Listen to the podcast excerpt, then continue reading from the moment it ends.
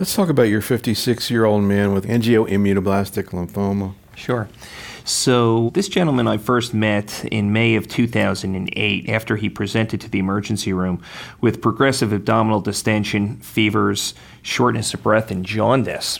On presentation, he had both renal failure as well as liver failure. He was anemic, with a hemoglobin of 8, a normal white count, and a platelet count of 130,000. He was imaged, and his CT scan demonstrated a spleen that was 21 centimeters in cranial caudal dimension.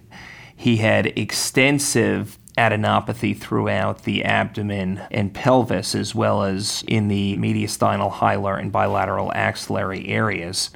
He required hemodialysis for three days and underwent a core needle biopsy and subsequent excisional biopsy of his right groin lymph node, which demonstrated angioimmunoblastic T cell lymphoma. He subsequently underwent bone marrow biopsy, which also confirmed 10% involvement by angioimmunoblastic T cell lymphoma. Upon presentation, the patient promptly developed a profound autoimmune hemolytic anemia that was refractory to transfusion support as well as high dose steroids. The dilemma at the time was that he had a refractory autoimmune hemolytic anemia secondary to the angioimmunoblastic T cell lymphoma, yet his kidney function and renal function at the time precluded him from getting aggressive cytotoxic chemotherapy. So essentially, given the fact that I couldn't do anything else, I began alemtuzumab to try to reduce his disease and hopefully improve his autoimmune hemolytic anemia. With the start of alemtuzumab, he saw improvement in both his hemoglobin and platelet count, and he became transfusion independent. At that time, his liver function began to improve, and the decision was made to initiate cytotoxic chemotherapy with the RCHOP regimen to treat both his disease as well as any residual autoimmune component of his disease. He tolerated his first cycle of dose reduced chemotherapy quite well and was ultimately discharged. He went on to receive six cycles of RCHOP chemotherapy, and his last cycle of alemtuzumab was in December of 2008, and he completed RCHOP chemotherapy in September of 2008. Imaging following completion of therapy confirmed both a molecular remission in his bone marrow testing for T cell receptor gene rearrangements by PCR, as well as negative imaging. Given the aggressive nature of this unusual disease, he was subsequently referred to the Moffitt Cancer Center in Tampa, where he underwent an autologous hematopoietic cell transplant in April of 2009, and he has remained in a complete remission ever since. So, any thoughts about this case, Mitch? Another amazing case really. It demonstrates all the odd sort of clinical situations one can see with AILT the hypergammaglobulinemia, the B cell proliferation evolving into sometimes a B cell lymphoma, the hemolytic anemia, all the autoimmune effects. And again, I congratulate Lyle for getting this guy through this because you're off the chart when you're faced with these guys. The alemtuzumab, you know, has activity in this disease and in autoimmune hemolytic anemia. That makes sense. It's about all you could get in. The rituximab chop, again, you say, why R for the T cell lymphoma? Well, it's for the autoimmune hemolytic anemia and this B cell clone. What we're learning is that this is a disease of the follicular T helper cell. And a follicular T helper cell sits in the lymph node follicle and it helps B cells grow. So you get this proliferation of B cells, which can then ultimately evolve into a clonal B cell lymphoma. So you see that. And it's also a master cytokine releaser. So you see all these cytokine driven things, fevers, rash. So the biology of the disease is being better understood.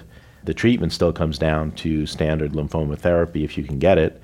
And in the NCCN guidelines, if you are a candidate for stem cell transplant with a T cell lymphoma that's otherwise not an ALK positive anaplastic large cell, then you should get that as consolidation. So that's per the guidelines. I do want to say I had the privilege of doing an interactive case on the NCCN website of T cell lymphoma, so that should be available. It goes through the AILT, anaplastic large cell, peripheral T cell, not otherwise specified, and the pathology and some of the details of what makes you think it's one or the other. Would you like to give a 45 second capsule of what was most important from your point of view, what you went through? I mean, certainly something that there are a lot of questions about, not something oncologists see every day either. Right. Well, that's the problem. It's relatively rare. So PTCL is the simplest, peripheral T cell lymphoma, not otherwise specified. You say CHOP, transplant if you can do it. We're not happy with the results, but it's as good as we can get. People have tried to add to CHOP, but there's nothing demonstrated yet to be of benefit. Some people are thinking about moving to non-CHOP regimens such as gemcitabine-based regimens. The angioimmunoblastic T cell lymphoma, you know, I just discussed here, and I think that's a key that autoimmune phenomenon, B cell proliferation are important aspects of that. There have been some reports of immune modulating drugs, not only alemtuzumab, but lenalidomide, cyclosporin is having activity in the second and third line. So I think those are active. And then the key one that's come up is the anaplastic large cell because the ALK positives do pretty well with chemotherapy alone, but if not, chemotherapy and transplant. But the exciting drug that's just been approved is the brentuximab vedotin, which is an anti CD30 drug conjugate, and for relapsed anaplastic large cell, which has uniform strong expression of CD30, a very active drug. And clearly, that'll be moved up as either with CHOP or maintenance after CHOP in those subsets. Have you had anybody receive that? I have. So I've been part of clinical trials with that, and uh, I had a guy with anaplastic large cell who had blown through CHOP, radiation, platinum-based salvage, and transplant, and basically I had nothing to offer this guy, and I gave him this, and he's been on it for a year now, and he is in a PET negative CR with mild neuropathy and no other side effects. So when it works, it is a remarkable agent. So, last thing I was going to ask you, and I'll start out with Lyle, is what was it like today for you and the patients? I think the patients were really excited to participate in this. I think initially they thought that this was going to be a second opinion.